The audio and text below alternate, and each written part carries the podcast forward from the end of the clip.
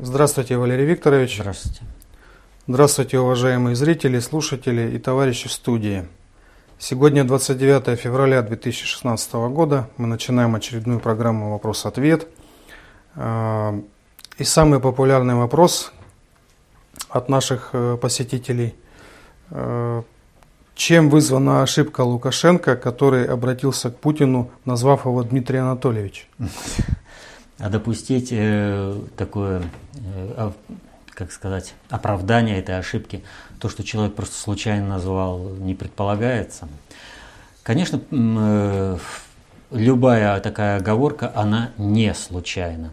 И все люди, которые сталкивались с такими оговорками, они не редки в жизни, и люди сами обращались к кому-то не по тому имени, или к ним обращались не по тому имени. Но каждый человек, у которого такая ситуация в жизни происходила, он знает, что просто не смог переключиться в нужное время с одной мысли на другую, и, продолжая общение, он просто высказал, ну, как обратился по инерции, хотя перед ним другой человек, а он называет человека, с которым общался до этого.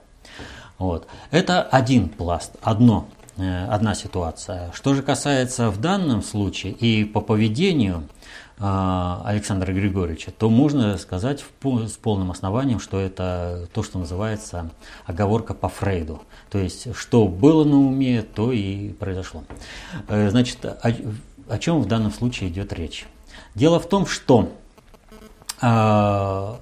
все сталкивались с ситуацией, ну, это обычно это на детях хорошо видно, когда вот к ребенку подходит какой-нибудь взрослый, он знакомый взрослый, но ребенок его воспринимает очень серьезно.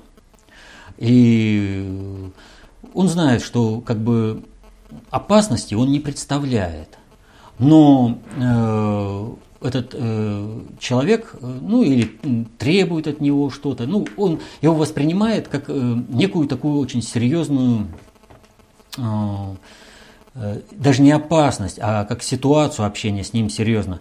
И вот этот человек подходит, обращается что-то там строго к ребенку, или даже просто обращается, но ребенок не готов к этой ситуации, и он тогда о чем сразу говорит «мама», или сразу обращается к тому, кто может как бы обеспечить его безопасность по полной программе. То есть он не туда обращается, а сюда. Так вот, в данной ситуации у Александра Григорьевича произошло именно то самое. Он сдал того, кто помогает ему доить ресурсы России и блокировать создание единого союзного государства, то есть полнофункционального государства. Вот эту оговорку нужно рассмотреть вот ведь в каком контексте обязательно. В контексте снятия санкций с Лукашенко. Вот. И здесь все, в общем-то, оно понятно. С Лукашенко снимаются санкции. А какие действия предпринимает Лукашенко сразу после того, как с него снялись санкции? Тут же сразу стало заявление о том, что белорусские военные начинают изучать опыт украинских военных по подавлению выступлений. То есть по войне на Донбассе. С чего это? Казалось бы, да живи да радуйся. Чего ты вдруг кинулся-то изучать этот опыт? А следом следует заявление Лукашенко. Наша армия всех сильнее, и мы всех раздавим. А Лукашенко не дурак. И он понимает, что снятие санкций – это, в общем-то, преддверие очень нехороших для него событий. Какие эти события? А те самые, ради которых он впервые не разогнал антиправительственный митинг в Минске, который проходил в день снятия санкций. Но не посмел он тронуть, он должен теперь показывать свое лояльное лицо Западу, потому что санкции надо снимать. Вот. А смотрите, как это полностью похоже на то, что было с Януковичем. Но этим же ведь дело не ограничивается. Вместе с санкциями пришло заявление, с отменой санкций пришло заявление Яценюка о том, что бойцу правого сектора, погибшему на Украине, назначается пожизненная пенсия родителям, в смысле этого бойца, в Белоруссию. Это какой знак для всех сведомых, теперь уже белорусов? Это очень серьезно, и Лукашенко, в общем-то, правильно понимает. Ему готовят судьбу Януковича, но только бежать не в Москву он будет, а постараются, чтобы он не смог убежать, чтобы его постигла судьба Каддафи. Он это понимает. И он пытается из этого выкрутиться. Но как? Он пытается шестым приоритетом разгромить третий. Он не дурак, он дебил. Так что здесь вариантов нет. Его с этой стороны зажимают. А второе обстоятельство, в контексте которого надо рассматривать вот эту оговорку Лукашенко, это обстоятельство заключается в следующем. 25 февраля 2015 года вообще-то уникальный день в истории России современной. В этот день в стране, в стране отсутствовало 4 высших руководителя, 4 первых лиц государства. Первое лицо государства – Путин в Минске, президент. Второе лицо государства – председатель правительства Медведев в Минске. Третье лицо государства – председатель Совета Федерации Матвиенко в Минске.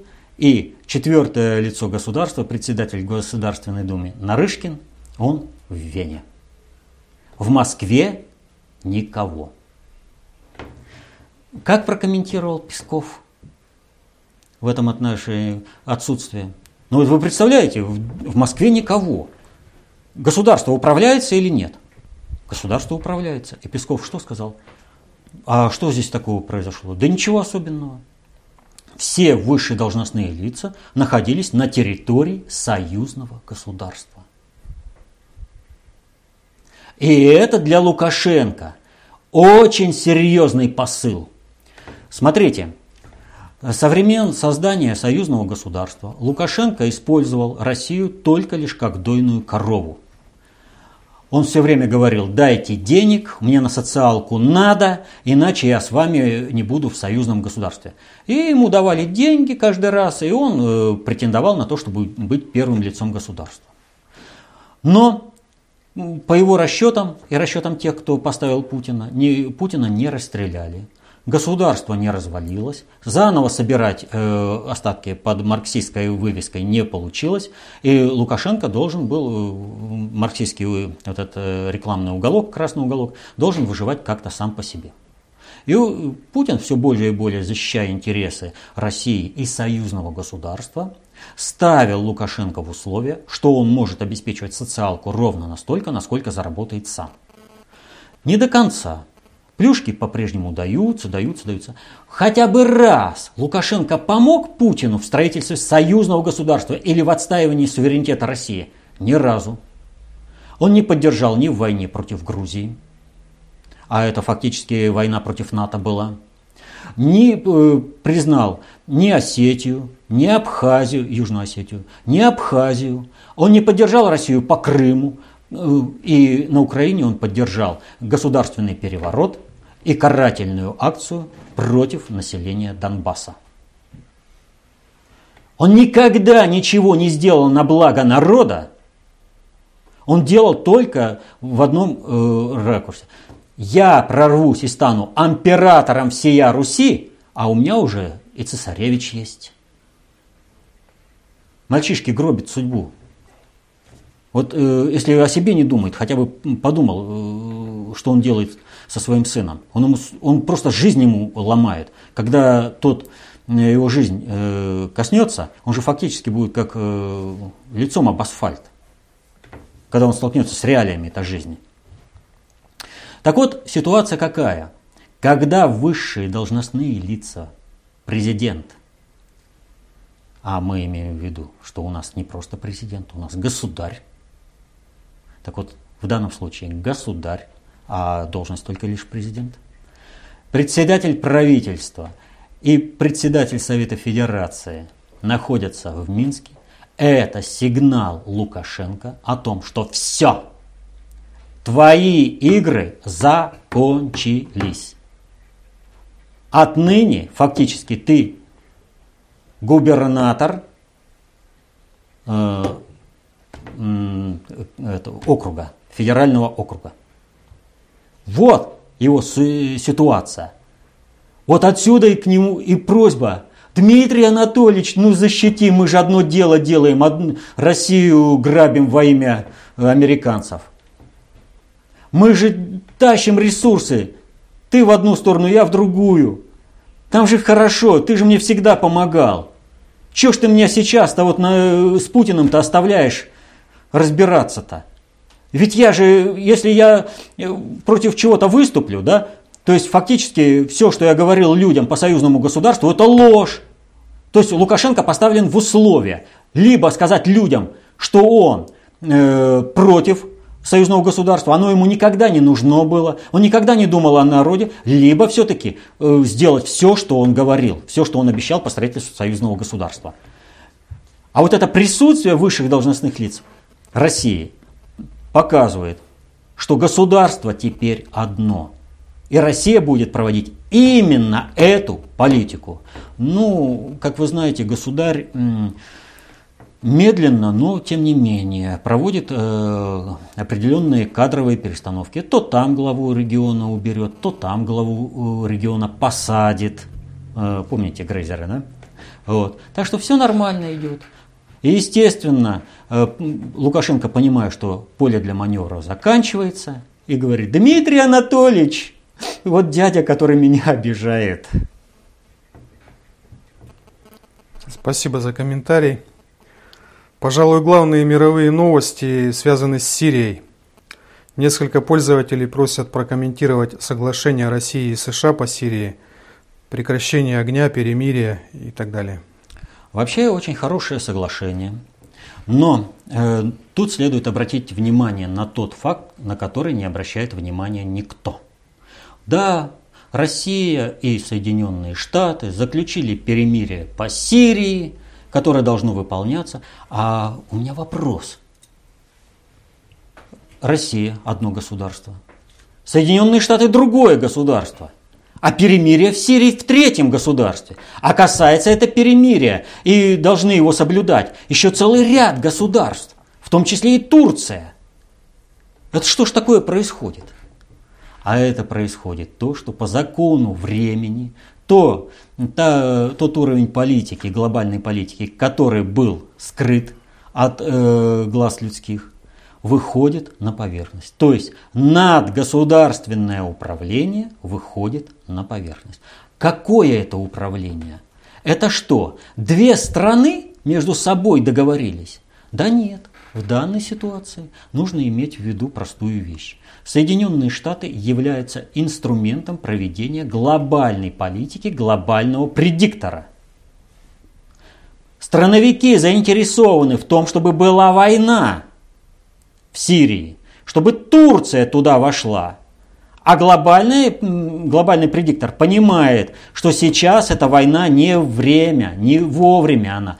Не готова их система управления к этой войне, не готова Европа, не готова Великобритания, да и Соединенные Штаты не готовы. А если эту войну развязать, то Соединенные Штаты по-прежнему остаются всемирным жандармом, американские нормы потребления, планеты не хватит, то есть ради чего столько столетий готовили перенос центра концентрации управления в Китай. Вот, то есть... Мы здесь имеем соглашение с глобальной элитой внутри Соединенных Штатов. Соответственно, этому и Россия заключает соглашение как центр концентрации управления другой глобальной концептуальной власти, русской. Вот о чем идет речь. Вот чего не видят в упор. Вот казалось бы, ну как, вот две страны заключают, а там все в это дело увязано. На каком основании вообще Соединенные Штаты заключают? Но мы-то хотя бы еще имеем соглашение с Сирией. Мы там присутствуем по приглашению легитимного правительства. А на каком основании Соединенные-то Штаты?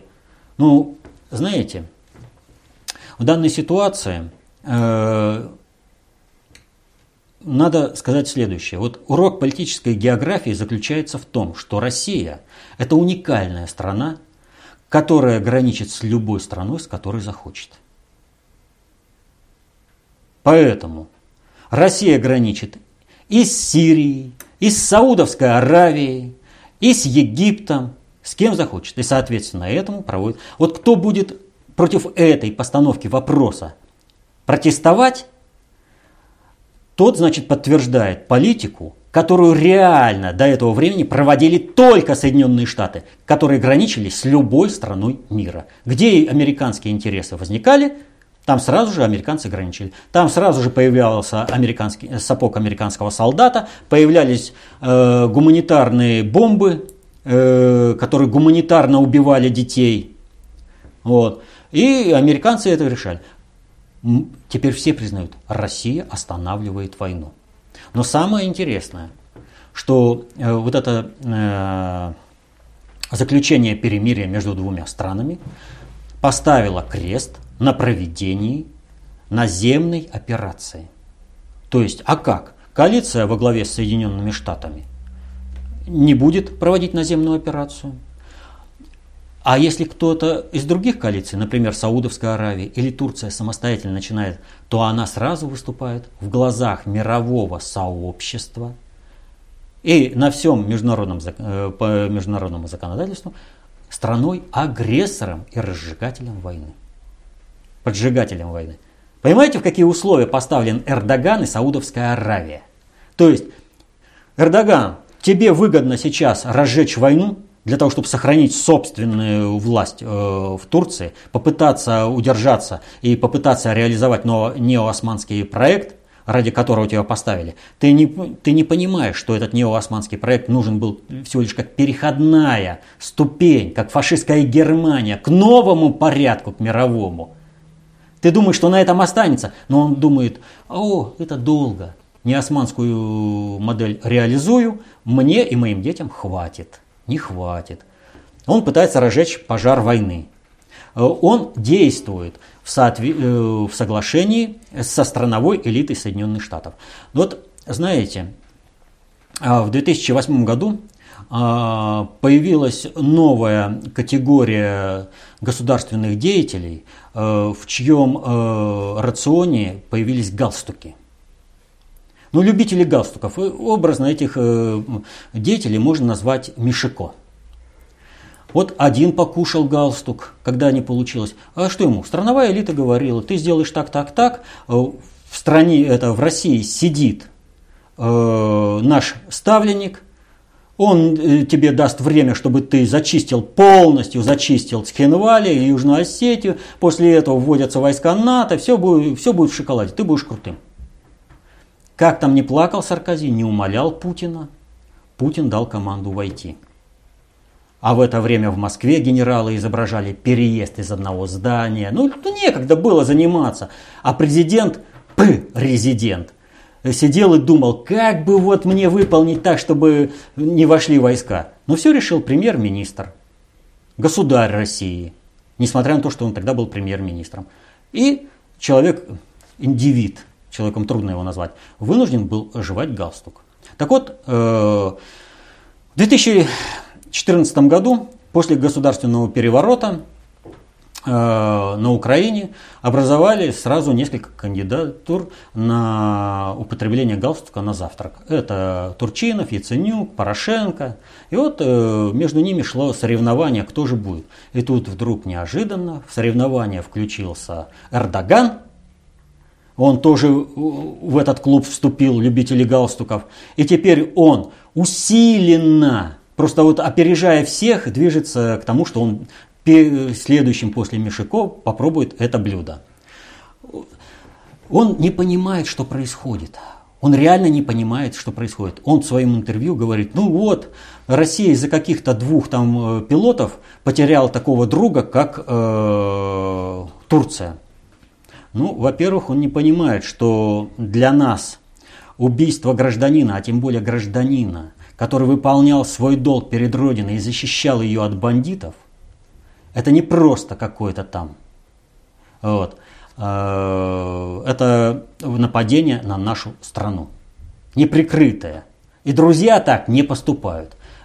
А если ты считаешь, что ты друг, ну ты должен был хотя бы на уровне, так скажем, человечества ранней государственности, когда действовал закон Талиона. И сказать, ну ладно, вон у меня выбирайте двух военных, убивайте и снова дружим. А почему он не понимает? Вот я о чем заговорил. Чего Саакашвили обещали? У нас в Москве сидит человек, который сделает все как надо. И вот Эрдоган смотрит на историю Турции своей. Идет так называемая Чеченская война. То есть, как на примере Сирии, да, всякая мразь со всего света съехалась туда и воевала против России. Вот. При этом и воевала против самих же чеченцев. А Эрдоган, а Турция? А Турция в это время, турецкий спецназ воевал на Кавказе, убивал российских солдат. Турки принимали у себя раненых бандитов, лечили их. Для бандитов были организованы там лагеря, сборы, они просто отдыхали, их отправляли. А все это оплачивала Россия. Русские челноки, туристы ехали в Турцию, покупали там товары, отдыхали там, оставляли деньги. А на эти деньги и велась война против России. И теперь Эрдоган не может понять, ну как же так? Ведь старший приказал, как? Вот он же сказал, что все, там у меня своя элита, они должны делать так же, как это было в 90-х годах. Ну, я в 90-х годах убивали русских солдат и офицеров. Чего произошло-то? Ну, убили мы опять русских. Какая проблема? Он этого не может понять, что другая страна, другое государство. Он живет в... Вот это непонимание новой России и привело к тому, что он попытался свой частный корыстный интерес поставить во главу угла и не стал, и нарушил договоренность с Путиным. Вот если бы он не нарушил эту договоренность, но он нарушал-то, а я всегда нарушал. И Россия всегда умывалась, и все. Турция всегда нарушала. Она никогда не соблюдала договоренности с Россией. Никогда. Поэтому 13 войн было. Вот. А что я должен сейчас? Но сейчас-то какая ситуация? Вот если Давутоглу, он ставленник надгосударственного управления в лице Соединенных Штатов, то Эрдоган-то креатура глобальщиков. Он поставил под угрозу весь этот план. И сейчас он, развязывая войну, вступает в конфронтацию с глобальщиками. А глобальщики ему говорят, ах, ты не прав, и ты не понимаешь. А чем дальше, ты не понимаешь больше. Структурно управлять тобой не будем. Выпускаем тебе журналистов. А ты говоришь, я подчиняться не буду. Как так не буду исполнять, да? Выпустили, без тебя выпустили. То есть это твой уровень. Тебе показывают. Рядом с тобой стреляли? Стреляли. Ты как бы понимал. Ну а теперь мы организуем тебе совершенно другое. Поэтому здесь ведь в этом соглашении нужно понять, что это начальный этап переустройство мира. Понимаете? То есть это формируется новый мировой порядок с новыми мировыми реалиями. И здесь уже не до сантиментов. Здесь уже, поскольку все как бы на грани стоит, нужно договариваться. Россия и Соединенные Штаты. Ну и договоритесь. Сейчас договоритесь. Вы, Россия и Соединенные Штаты, а дальше Соединенные Штаты будут слиты, но Россия всегда выполняет договоренности. Вот о чем идет речь. Несколько пользователей просят прокомментировать заявление президента Египта о том, что российский самолет над Синаем был сбит. Да. Вот помните, мы об этом говорили, что Египет вынуждают, выкручивают руки сказать, что самолет потерпел крушение в результате теракта, то есть в результате пронесенной на борт самолета бомбы. Сбит — это не бомба, это средство ПВО. Любое, самолет, зенитная ракета, любое, но это средство ПВО, это не бомба. И то, что он сейчас об этом заявил, это вот один из элементов вот этих договоренностей по Сирии. То есть все видят, что Соединенные Штаты как надгосударственный центр сдувается. И Египту нужно утверждать свой суверенитет. То есть в данной ситуации они говорят так: или вы с нами считаетесь, или мы говорим правду дальше. Самолет был сбит. Этого вполне достаточно. Те, кто осуществляет надгосударственное управление, даже с уровня страновой элиты, они этот намек реально поняли. Вы уже упомянули Украину и Яценюка. И вот от Антона Ярославского есть вопрос. Но сначала он приводит цитаты из ваших комментариев. Значит, первое. Отставка Яценюка была выгодна Западу. Что касается отставки Абрамовича, то здесь было несовпадение векторов целей ГП, Европы и США. США нужна война, США теряет управление Украиной, и, соответственно, надо передавать Украину Европе. А сам вопрос такой. Получается, что Соединенные Штаты меняли сценарии на Украине, свои сценарии. То им выгодно оставить Яценюка, то им выгодно обрушить правительство Яценюка. Как это объяснить и что такого произошло за короткий период? Дело в том, что политика – это не статичная ситуация, это ситуация в развитии. И вы каждый по своей жизни можете привести пример. Вот, когда вы планируете одно действие, но действие, делаете ремонт в доме, но ваши родственники, ситуация на работе, ваши соседи вносят определенные коррективы, и вы сдвигаете планы. И сначала вам было выгодно одни операции провести по ремонту дома, а потом становятся выгодными другие операции провести в доме. То есть это постоянно дело меняется и это движется. И вот для того, чтобы остаться на плаву и быть постоянно в управлении, нужно видеть, как меняются тенденции, как одни и те же люди меняют свое положение. Вот смотрите, на этой неделе Байден встретился с Кличко. Должен был, во всяком случае, встретиться. Об этом деятели уже как бы сейчас забыли. А ведь Кличко по планам Соединенных Штатов должен был быть сейчас на месте Порошенко.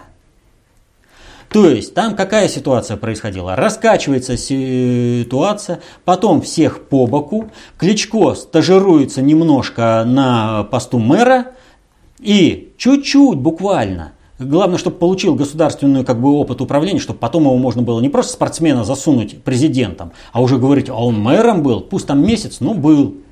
Вот. И при Кличко идет полное руление так, что у него нет таких интересов, как у Порошенко, никакого там бизнеса, которым он управляет. Вообще нужно понимать, что ни у России, ни у Украины, ни у кого из другой постсоветских пространств нет олигархов, которые бы владели собственностью. Они управляют собственностью по доверенности. Все. Вопрос только в том, кто собственник. А Кличко он просто марионетка, причем тупая марионетка, которую можно вертеть как угодно. И он поставлен в отстой. А чего это Байден вдруг с ним встречаться-то? Понимаете? А речь идет о том, что идет изменение положения. Как вот раньше было.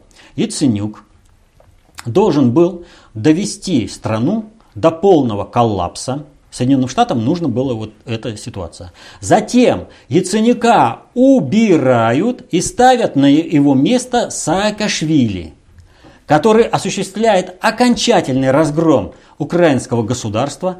Начинается война всех против всех, война перекочевывает на территорию России, на территорию Европы, все хорошо. Но есть минские договоренности, которые теперь зафиксированы уже больше года решением ООН. Есть нормандский формат решения проблем. Понимаете, все это меняет. И в результате этого сложилась ситуация, которая, повторю то, о чем я говорил на прошлом вопросе-ответе. То есть ситуация какая? Нужно не допустить институализации Донецкой и Луганской республик для того, чтобы они стали правопреемниками общей украинской государственности и не установили там свой порядок для того, чтобы Украину расчленить. Для этого нужно создать ситуацию более-менее какого-то статичного, стабильного состояния, в котором Луганскую и Донецкие республики из правопреемников украинской государственности перевести в маргинальное состояние по принципу Приднестровья и лишить тем самым возможности продолжения минского формата и перехвата управления на всей территории Украины. Расчленение Украины, полностью расчленение Украины, сохранение бандеровского питомника и отстрочка войны против России – вот является целью. Поэтому сейчас для Европы, которая пытается перехватить управление оставшейся частью Украины, и для Соединенных Штатов, которые пытаются развязать полноценную войну на Украине, им совпали цели не допустить дальнейшей институализации, порушить минский формат. Поэтому им нужен статичный промежуток. Поэтому им нужно было удержать Яценюка у власти. Понимаете? Но время тикает. Они запланировали на май обрушение вот этой статичной ситуации. А до мая они должны успеть перевести из правопреемников украинской государственности, вот Луганскую и Донецкую республику, из правопреемников в Приднестровье, в маргинальность. Со всеми вытекающими отсюда обстоятельствами, качеством жизни людей, перспективой жизни людей. Но рай для олигархов, которые будут грабить этот богатый природными ресурсами край и промышленностью. Вот о чем идет речь. То есть идет постоянное изменение. Естественно, нужно понимать простую вещь, что вот по мере достижения цели, вот есть три способа управления. Есть программный, программно-адаптивный и интеллектуальный способ. Программный, вот его можно сравнить с пулей. Выпустили, куда пулю направили, и туда она летит. Но туда она летит. На пулю действует, там, скажем, притяжение земли и воды, действует ветер, вот, действует определенный износ ствола, то есть, да и сам стрелок может ошибиться. То есть промахнулись, ну, снаряд обычный, да? Более устойчивый результат, программно-адаптивный. Это крылатые ракеты самонаводящиеся, например. Вот. Подул ветер, они отработали. Попал в зону низкого давления, провалилось, отработали, то есть выровняли. По складкам местности прошло. Ну вот прилетела ракета, а там муляж цели. Просто муляж цели. Израсходовали дорогостоящую ракету и ничего не добились. Значит, большести дается программно-адаптивный, интеллектуальный. Когда это, можно сказать, летчик в самолете. Вот он, скажем, летит Су-35, Су-34, там без разницы. И по мере необходимости он меняет не только способы достижения цели, но подлетел, посмотрел муляж, он изменяет и саму цель. Так и здесь, в управлении государствами и с надгосударственного уровня происходит то же самое. Сегодня этот человек для тебя цель, а завтра это средство достижения цели. Как вот с Яценюком, например. То есть нужно было убрать, вот, и тогда бы он сидел и пил кофе там где-нибудь в Соединенных Штатах. А теперь он рискует быть повешенным где-нибудь на Крещатике. Потому что бойцов правого сектора по-прежнему раскручивают, их к маю месяца раскручивают к полномасштабному выступлению. Вооружить вооружили.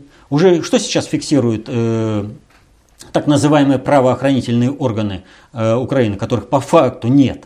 Просто нет. Они фиксируют массовое перебазирование вооружений в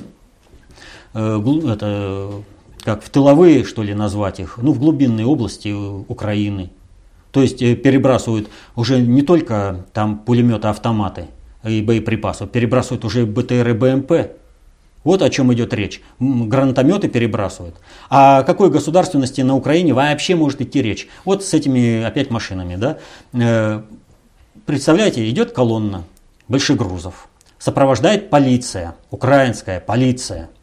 У каждого водителя есть квитанция об оплате 1200 гривен, там 1170, по-моему, 1200 гривен полиции за сопровождение до границы. Подходит банда, который говорит: а мы свобода.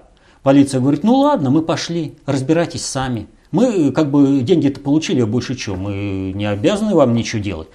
Это что, государство есть на территории Украины? Да там просто не разваливается еще потому, что нет хорошего толчка. Ну, и этот толчок запланирован на май.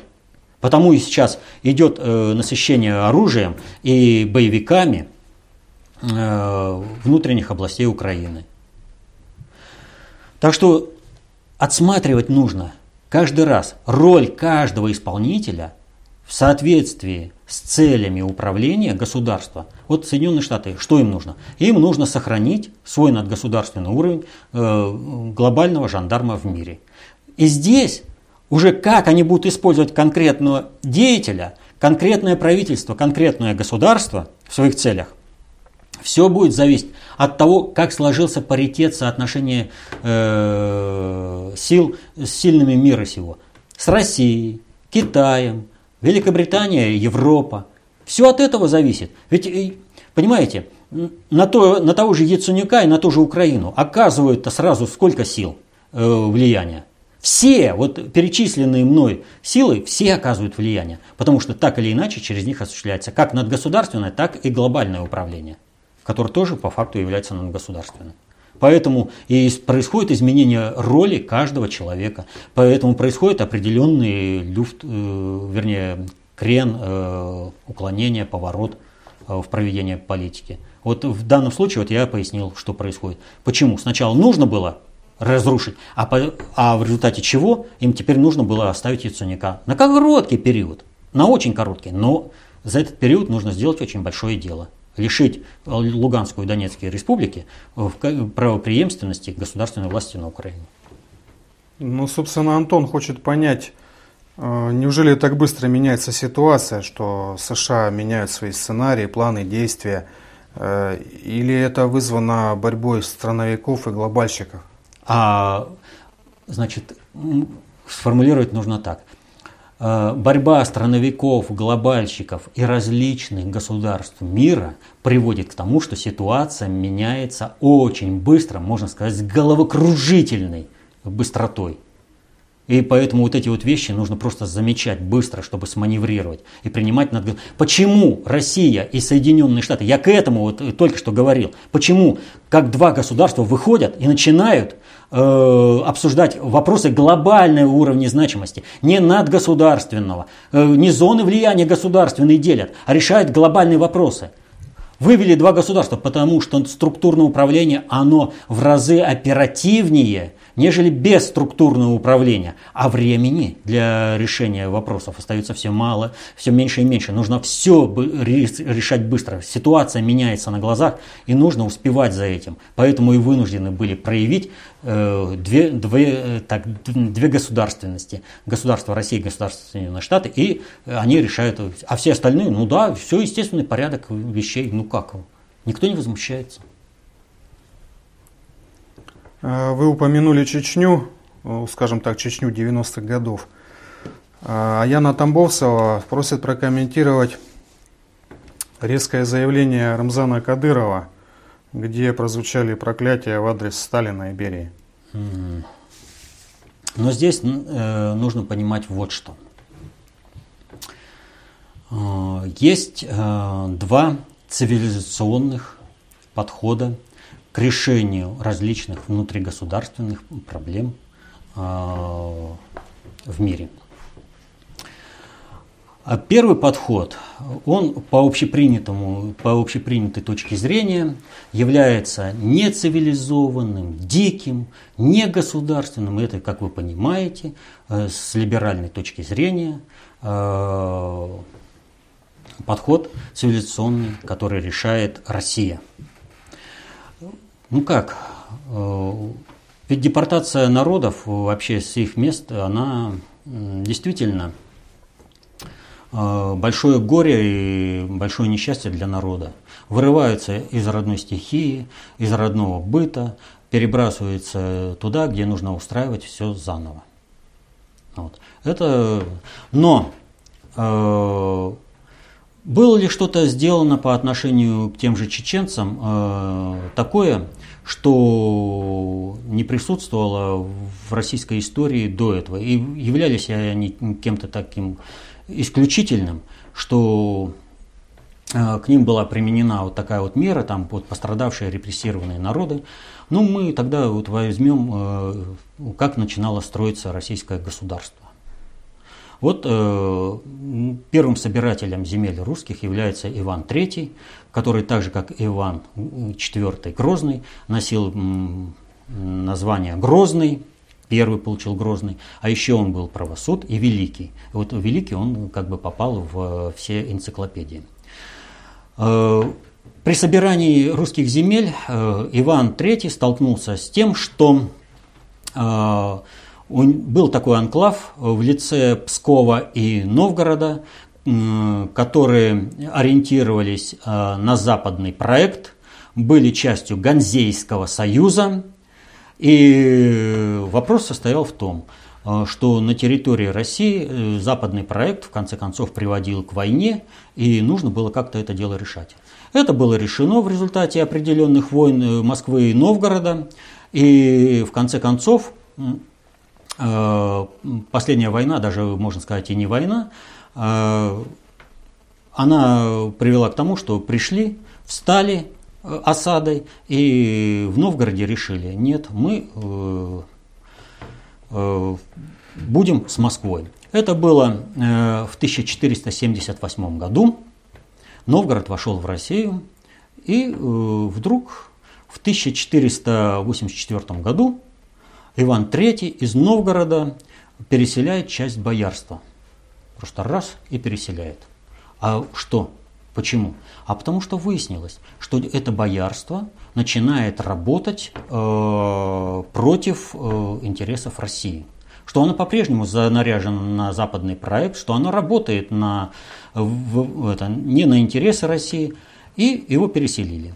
Потом переселяют часть новгородского купечества, затем житих людей. То есть происходит это вот не в раз, а частями. Почему? Время другое. Вот если во время Второй мировой войны сражались миллионные армии, то в то время крупнейшей битвой, поистине крупнейшей битвой в истории вот, Западной Европы, да и вообще вот той истории, была битва при Молоде, где было 120 тысяч крымско-татарских войск, а 20 тысяч русских.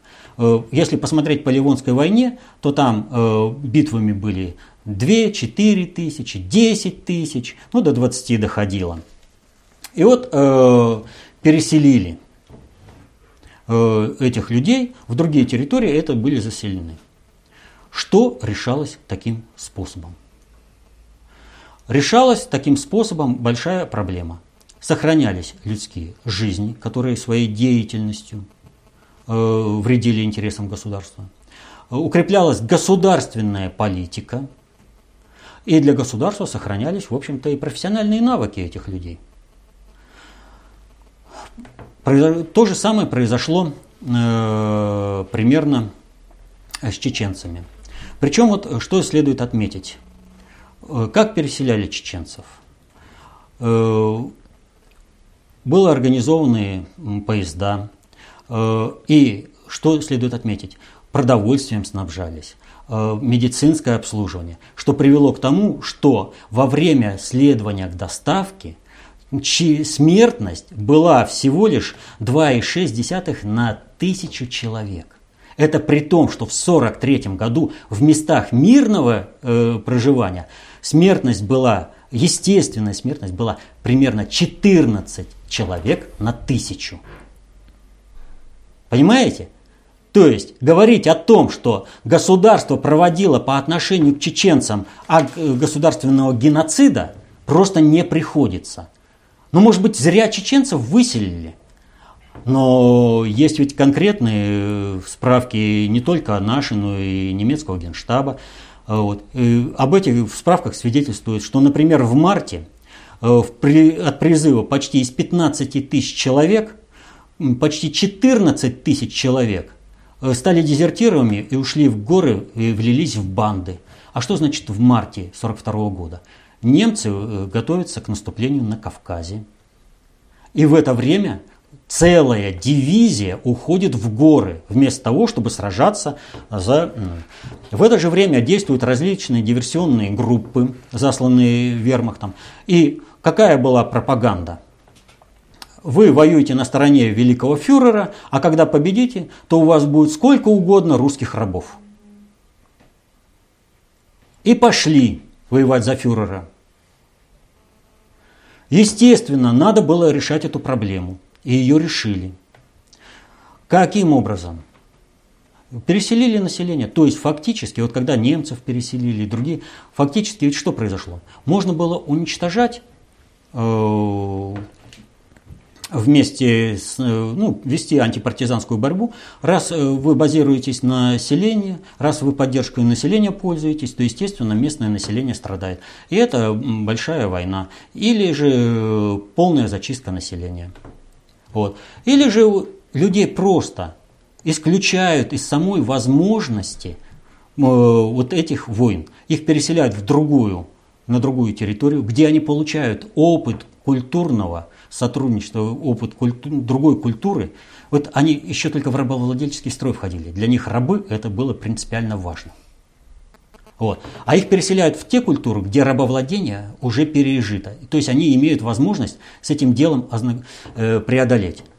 Вот если бы Россия пошла цивилизованным путем, да, то у нас бы вот этой чеченской войны, второй, в 90-х годах, ее бы не было. Просто не было бы. Вот. По одной простой... Вот чем охарактеризовалась чеченская война... вообще чеченские события в Чечне в 90-е годы тем, что осуществлялся полноценный геноцид русского и вообще другого нечеченского населения. Даже по официальным данным было зафиксировано, что было не менее, порядка где-то 50 тысяч людей превращено в рабов. Есть видео, как существовали рынки, на которых продавали рабов. А сколько тысяч убитых было? Вот. То есть происходило что?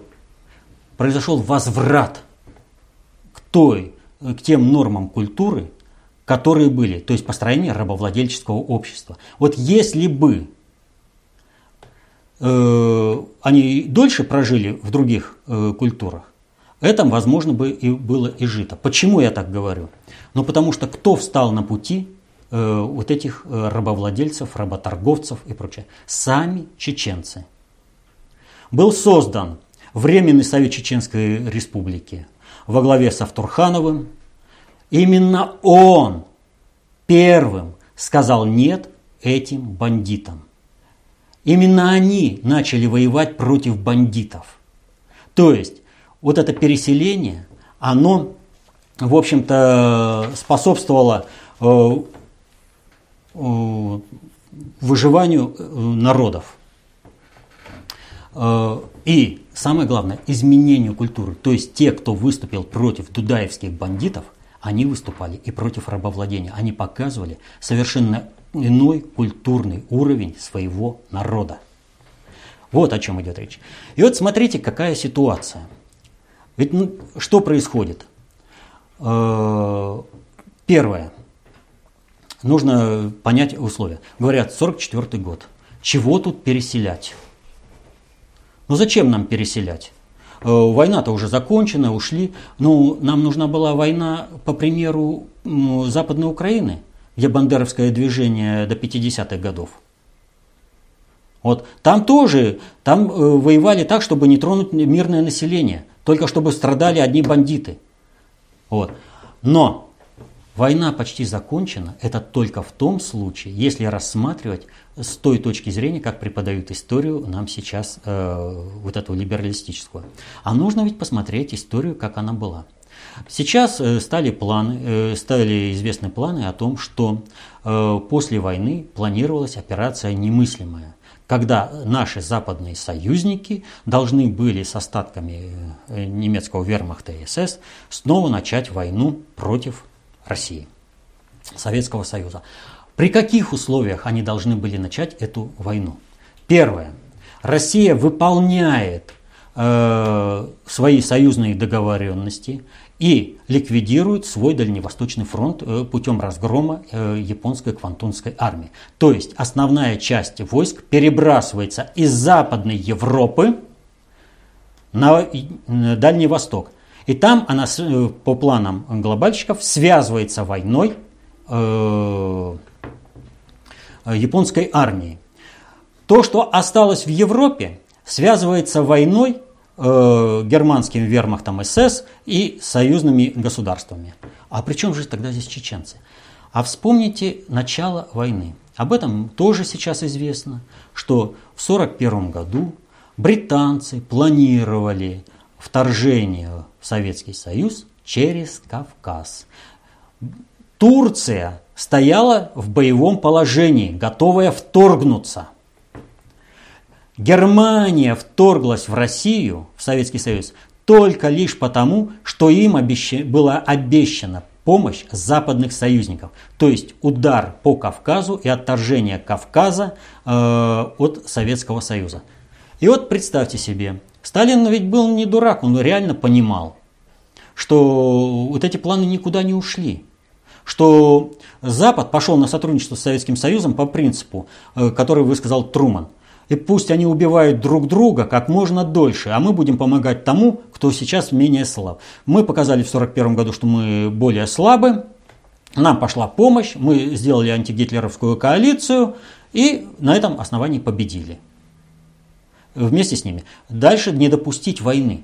Значит, если у них будут условия, при которых они будут гарантированы, что у них будет успешное наступление на Кавказе, они это начнут. Значит, нужно было создать, первое, чтобы не началась война в Европе. Там этот вопрос решился очень просто. Мы показали действия своей артиллерии и наличие своей артиллерии, что Запад реально понимал. Перемолоть им так, что мало не покажется. Это при том, что мы перебросили очень значительную часть артиллерии против японцев. На Кавказе не должно быть партизанского движения, которое в значительной степени обусловило успешность немецкого наступления. Вот. И поэтому нужно было переселять. Можно было по-другому. Вот вы представьте вообще ситуацию. Советский Союз в условиях войны выделяет силы и средства для того, чтобы переселить целый народ. Вот. И это питание. Это эшелоны, это размещение. А в местах, куда они прибывают, вот вообще, когда прибывает какое-то массовое переселение куда-то, возникает социальная напряженность по определению. Значит, нужно было вписать это население, чтобы там не возникло повышение криминогенной, и уж тем более антисоветской ситуации. Вот. Все эти вопросы надо было решать. Они плохо ли, хорошо ли, но они решались. Они решались по уровню профессионализма оставшихся внутри, в тыловых районах работников, их нравственности. Но они решены были, в целом они решены были позитивно. Народ был сохранен, и народ сохранил свою культуру. Это вот дикий путь. Как решались такие вопросы на Западе? Очень просто. В XIII веке в начале XIII века был организован крестовый поход против татар. Это все знают осаду Монсигюра, вот, но меньше знают осаду города Безье. А именно там аббат Сито или архиепископ Нарбонны Арнольд Амальрик, прошу прощения, сказал ту фразу, которую сейчас оспаривают, говорят, что он не сказал, не будем спорить, приписывают. Но он сказал следующее, когда к нему один из крестоносцев обратился, француз обращается по отношению к другому, как нам отличить доброго католика от катара? Он говорит, убивайте всех, Господь там разберется. И город был полностью вырезан. Разные оценки, от 7 до 20 тысяч, для 13 века это колоссальные цифры. Даже если будем брать минимальную, 7 тысяч. Говорят, что он этого не говорил. Не будем спорить, а посмотрим на историю Запада, как таковую есть. Все знают роман Фенемора Купера. Последний из Магикан. Где те 100 миллионов индейцев, которые обитали на территории современных Соединенных Штатов? Их нет. Просто нет. А последний из Магикан написан, как он погиб во имя интересов британских завоевателей. Все, погиб во имя интересов британских завоевателей и исчез. Так вот, если бы Россия решала цивилизационным, европейским, культурным, западным путем, то сейчас бы некому было проклинать Сталина и Берию. Просто не было бы. А последним из чеченцев была бы написана какая-нибудь сентиментально-приключенческая книжечка. И о чеченцах бы знали только лишь профессиональные историки и этнографы.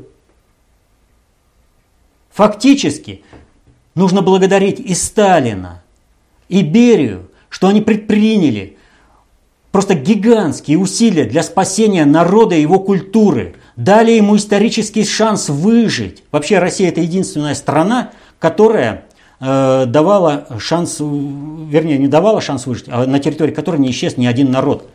Все получили развитие культуры, а ранее бесписьменные народы получили и свою письменность. Ни одна страна так не делала. А уж если бы мы решали таким путем, массовая поддержка и по принципу «мальчик в деревне нашел пулемет, больше в деревне никто не живет». Так вот, чтобы этого не было, чтобы война не затрагивала простых людей, их просто переселили и дали возможность резко перескочить в своем культурном развитии целую эпоху, не войдя в рабовладение, войти в цивилизованный мир, в новые культурные отношения. Вот за это, за то, что сохранили чеченцев как народ и другие народы, Сталина и Берию проклинают. Но говорят, депортация жестокая. Много людей погибло, во-первых, с погибшими людьми есть наглая ложь и статистика, и статистики здесь постарались накрутить, сколько погибло. А во-вторых, ведь все познается в сравнении. Понимаете? Разве мало было переселенных народов во Вторую мировую войну? Давайте возьмем немцев. Еще раз говорю. Россия организовала Советский Союз так, депортацию, что в пути следования смертность, она естественна. В любом случае люди всегда умирают. Смертность была ниже, 3 человека на 1000 вместо 14 человек на 1000 в обычное время. Вот. А все противосудные проявления, как расстрел на месте кого-то, было это и прочее, они преследовались по закону, и те, кто допускал такое, они осуждались по суду. Посмотрим, как переселяли немцев. Немцев переселяли с территории, которая потом вошла в состав Польши, Чехословакии, Венгрии, из Румынии переселяли. Например, как переселяли из Чехии. Есть такой марш смерти. И о том из Брно переселяли. Дистанция 55 километров. Переселяли 27 тысяч человек. Просто гнали. То есть не 1000 километров поездами переселяли, а 55 километров дистанция. и 27 тысяч человек переселяли, перегоняли. Так вот, по разным оценкам, во время этого марша на 55 километров из 27 тысяч было убито от 4 до 8 тысяч человек. Предположим, 1 тысячу из 27 тысяч. И сравните с потерями, которые были при переселении из Чечни в Среднюю Азию. В Польше изгнание немцев началось сразу, как только эти территории были освобождены от вермахта, от гитлеровских войск. Сразу те территории Германии, которые вошли в Польшу, сразу поляки начали изгонять территорию. Причем немцы, которые уходили с этой территории, старались идти с наступающими советскими войсками, потому что в присутствии советских войск поляки не нападали на немцев, так уходили. Из Чехии есть свидетельство о том, как подгоняли границы от Британии. Американцы, они не принимали на свою сторону чешских немцев. Принимала только Россия, Советский Союз, свою зону оккупации. Вот подгоняли к советской зоне, раздевали догола чехов и гнали в сторону советской оккупационной зоны. Бывало, что гнали людей босых по битому стеклу. Просто издевались. Причем чехам было запрещено, мирным чехам, те, кто это осуществлял, было запрещено оказывать какое-то снисхождение, помощь депортируемым немцам. А у этого, кто называется, а у поляков там вообще, говорю, они к советским войскам старались поближе, чтобы хоть под их защиту уйти из Польши со своих исконно немецких земель. Почему это делалось? А потому что по Потсдамской конференции определенные земли должны были отойти к той или иной территории. И старались создать ситуацию, при которой эта земля была либо чешская, либо польская. Почему я говорю про западный способ? Это же как бы в советской зоне оккупации было. Но кто это творил? В Польше это армия Краевой, а она управлялась из Лондона, а в Чехии это правительство Бенеша, тоже прилетел из Лондона. А когда они начали планировать депортацию? А они конкретные планы по депортации, есть такие конкретные свидетельства, например, по Бенешу, они начали планировать в 1943 году. То есть, когда стало ясно, что Германия проиграет. Уже тогда они занялись переустройством мира. Что-нибудь подобное в истории России было? Да не было. Еще раз повторю. По отношению к чеченцам было сделано так же, как и по отношению к любому другому, в том числе и русскому народу внутри России. То есть максимальное миролюбие. Сохранить людей, сохранить культуру, сохранить их жизнь. Да, переселили в другую сторону, они перестали вредить государству, они влились и они получили шанс жить дальше. А если бы мы решили по-западному, то, повторю, о чеченцах бы никто сейчас не вспоминал. Но именно за это теперь и проклинают. И о крымских татарах бы никто не вспоминал, если бы мы решали по западным моделям, о которых я здесь сказал. Посмотрите, как депортировали немцев. Посмотрите, как колонизировали Америку. Посмотрите, как решались внутренние проблемы. Я про Безье сказал. Были в городе люди и нет в городе людей. А кто виновен, не виновен, так там разберутся. А у нас виновен, но попал под депортацию. У тебя есть возможность там полностью исправить свои грехи, переосмыслить их и стать нормальным человеком. Да, банды остались, но их зачистить было в разы легче, нежели если бы было мирное население. Так что, если чеченский народ или любой другой народ, так сказать, репрессированный, не осознает благотворность вот этой депортации для себя, то последняя война для Чечни будет финальной.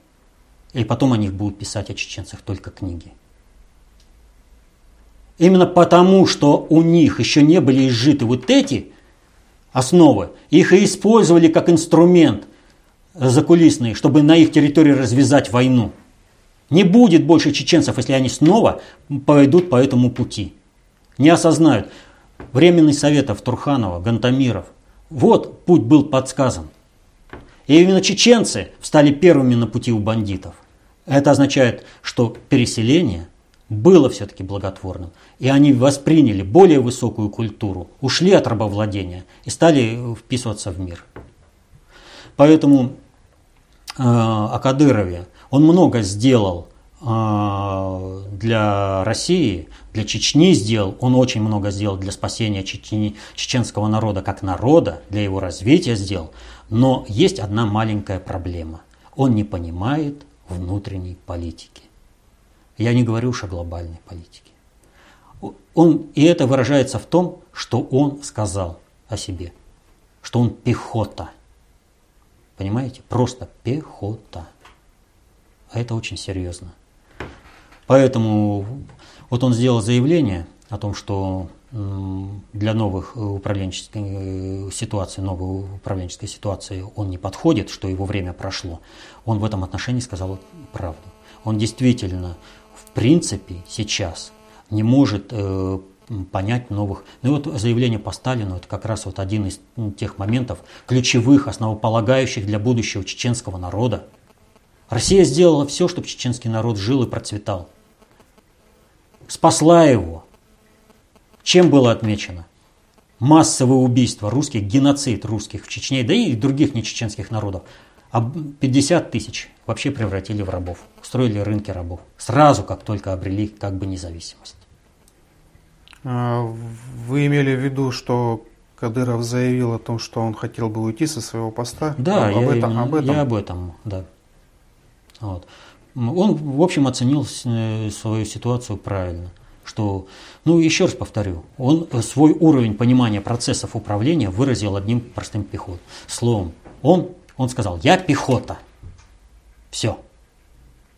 Это уровень понимания. Да, хороший исполнитель, да, я понимаю, да, я чеченец и готов биться за интерес чеченского народа, но глобальной политики не понимаю, внешней не понимаю, внутренней тоже не понимаю. И поэтому вот именно в силу непонимания этой политики, людей, которые сделали все в условиях войны, в условиях тяжелейших, все сделали все, чтобы сохранить чеченский народ, его культуру, дать ему исторический шанс, но говорят, плохая жизнь была. А у кого из эвакуированных была хорошая жизнь?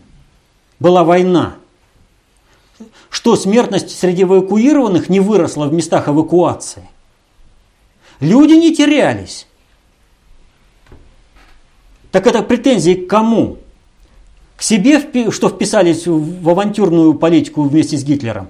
Или к Сталину, который сохранил чеченский народ и дал ему исторический шанс с Берией?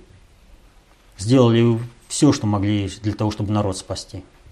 Чтобы он не погиб во втором туре. А война бы была, если бы, кстати, их не переселили, то там бы война была другая. А как делали американцы и британцы с Европой? Да не столько мы бы уничтожили чеченцев, сколько их бы уничтожила авиация союзных войск.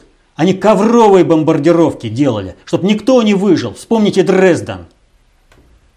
Они не воюют в контактном бою, они воюют дистанционно, уничтожая всех на своем пути. И на Кавказе они делали бы то же самое. В завершении выпуска вопрос от Владислава Шувалова. В одном из прошлых выпусков вы говорили, что ни одна спецслужба не работает в полной мере в интересах своей страны. Скорее работает в интересах глобального предиктора. И получается, что все спецслужбы входят в разведсообщество, да. Но почему-то они вставляют палки в колеса друг другу и даже спецслужбы одной страны. Непонятная ситуация. Ну как непонятно? И хотите разобраться в отношениях спецслужб, рекомендую изучить историю мирового пиратства. Вот, или хотя бы посмотреть какие-то фильмы. Что пираты между собой дружили? А кто им организовал единую базу Порт-Рояль, например? Куда они в свою гавань заходили? Куда они сбывали свои награбленные товары? Как они были вписаны в экономику и глобальную политику? Почему английские пираты грабили испанцев, а испанские пираты грабили англичан? Почему не грабили голландцев? Вот то же самое происходит и с мировым сообществом, разведсообществом. То есть фактически вот каждое вот это разведсообщество, оно имеет как бы свой мировой пиратский кодекс. Но это не означает, что они друг друга не будут убивать. Это означает, что они все замкнуты на определенные центры управления, хотя они этого и не понимают. Они работают в рамках своих стран, но замкнуты на другие центры. Ну, что приоритет? Поэтому вот я вам образ дал. Посмотрите на пиратов, посмотрите фильмы про пиратов. Вот есть... двухсерийный такой вот фильм, или сколько там, трехсерийный, я не помню, давно вот было, «Одиссея капитана Блада». Вот. Лучше книгу, конечно, прочитать Сабатини. Вообще Сабатини интересный автор. Вот. Ну, если нет возможности, хотя бы посмотрите. И обратите внимание на отношения между пиратами. Вот и все. И вам сразу станет ясно. Только вы поймите, что каждый замкнут на свою страну. Почему к каждому пирату приходили и говорили: вот тебе патент. А теперь представьте себе, что эти пираты, Дрейки и прочие, уже воюют с патентами. Это что, в мировой истории не было? Но они же входили в мировое пиратство, мировое сообщество. У них же был определенный кодекс поведения между собой. Ну, то есть принципы деятельности такие же. Принципы организации такие же. Подобные.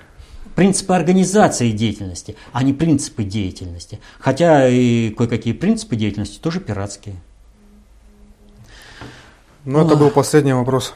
Ну, вот для того, чтобы вот разбираться вот с такими простыми вещами, типа вот разведсообщества и как они работают, и с более серьезными вещами, почему Россия и Соединенные Штаты решают вопросы войны и мира в Сирии, и как на это завязаны все остальные страны, и почему они вынуждены исполнять и вписываться в эти процессы, вот каждый человек сможет всегда сам понять и расшифровать, если он будет обладать знаниями по управлению социальными суперсистемами. Такие знания, повторю, изложены только в одних источниках, в книгах внутреннего предиктора СССР.